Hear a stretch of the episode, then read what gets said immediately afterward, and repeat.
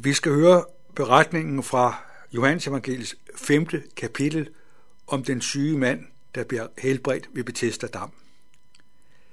Derefter var det en af jødernes fester, og Jesus drog op til Jerusalem.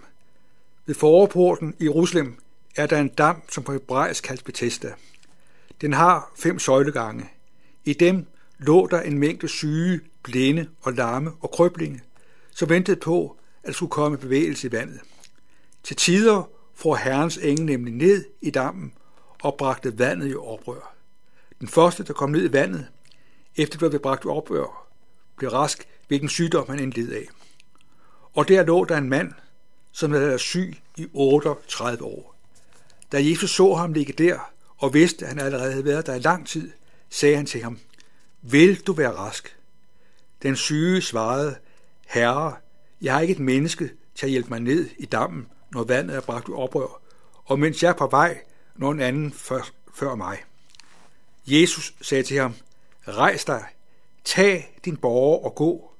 Straks blev manden rask, og han tog sin borger og gik omkring. Det var sabbat den dag.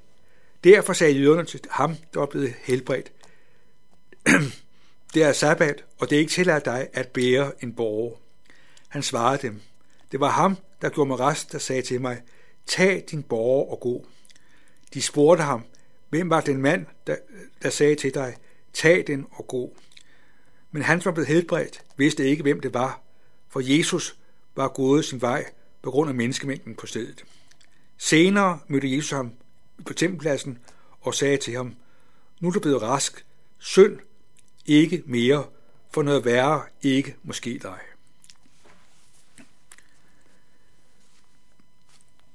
Folk i Jerusalem, de samledes, det var højtid, og når man er ved en højtid, så har man det godt.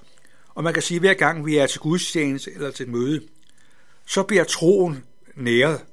Så får vores depoter mere styrke og næring, så vi kan leve frimodigt som kristen. Det er godt at være sammen med kristne. Det kan være med til at give os forståelse. Vi taler sammen. Det kan være med til at, og inspirere og give hinanden hjælp i vores trosliv. Det kan være så godt og behageligt. Og så pludselig lægger vi altså mærke til, at Jesus, han forlader tempelpladsen. Han går uden for byen, og der er han sammen med en hel masse mennesker, der er mærket af sygdom og svaghed på den ene og den anden måde. De mennesker var på mange måder forskellige, og så alligevel var de et. Sådan er det jo, at når sygdom møder os, så kan man være fuldstændig et med andre, der har sygdom. Det var situationen. Og deres situation var meget krævende og vanskelig. Håbet om at få det bedre var ganske minimal. Vi hører om, at en gang imellem, der får der en ånd ned i vandet, og det betød så, at den, der kom ned i vandet først, han blev helbredt. Men hvem havde lige chancen for at nå ned til vandet, når det var i bevægelse? Det var lige præcis det, der var problemet for denne mand, vi hørte om. Han havde været syg i 38 år. På en måde var sygdommen blevet hans hverdag.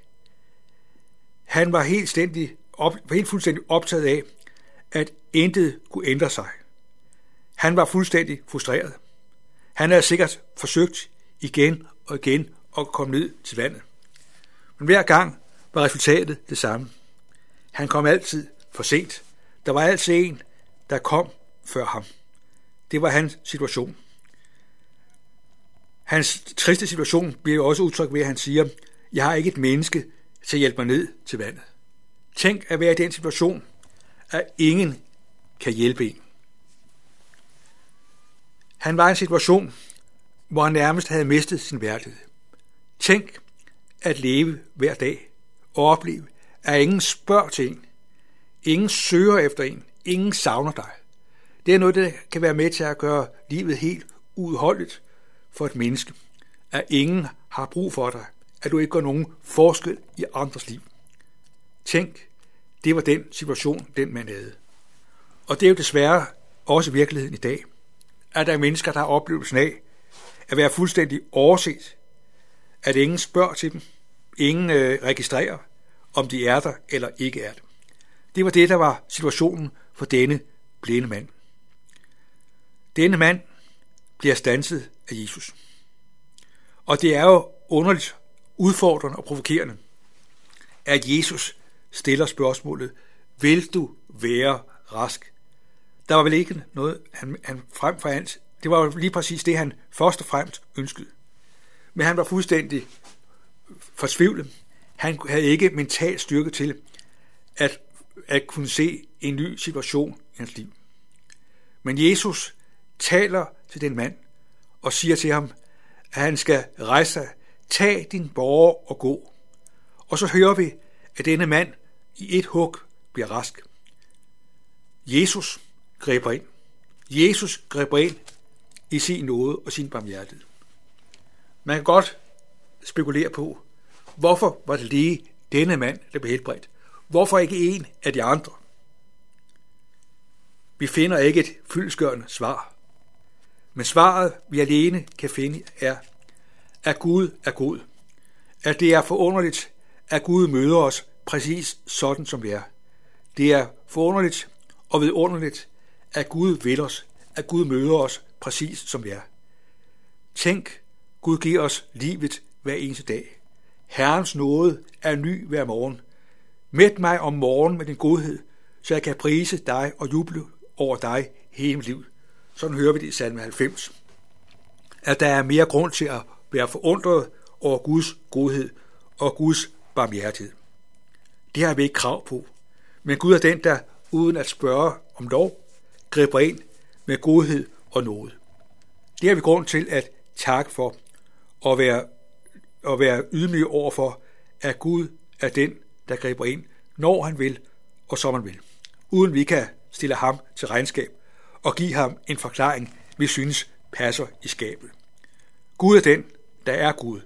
Vi er mennesker. Og her er der altså nogle forhold, hvor vi må opleve, at vi ikke får det svar, vi godt kunne tænke os. Og skal vi lægge mærke til, at Jesus, han gør denne mand rask, uden at forudsætte, at han tror, at han ved, hvem Jesus er. Vi får jo klart at vide, at denne mand, der er blevet helbredt, ikke er klar over, hvem Jesus er. Og det viser noget om Guds godhed. At Gud gør ikke troen til en betingelse. Jesus viser denne mand godhed, fordi han er god. Sådan er Gud. Han møder os med godhed, fordi han er god. Han spørger, vil du være rask? Nogle gange kan det være sådan, at når vi er syge, at man ligesom kan blive fuldstændig forkrøblet i sin sygdom, også menneskeligt talt og psykisk, så man ikke bliver ud af den situation. At på en mærkelig måde kan det give en tryghed, at man kender hverdagen, at der ikke er nogen forandringer, at man ligesom på en bagvendt måde er fortrolig med lidelse og sygdom. Og det giver en en mærkelig form for tryghed.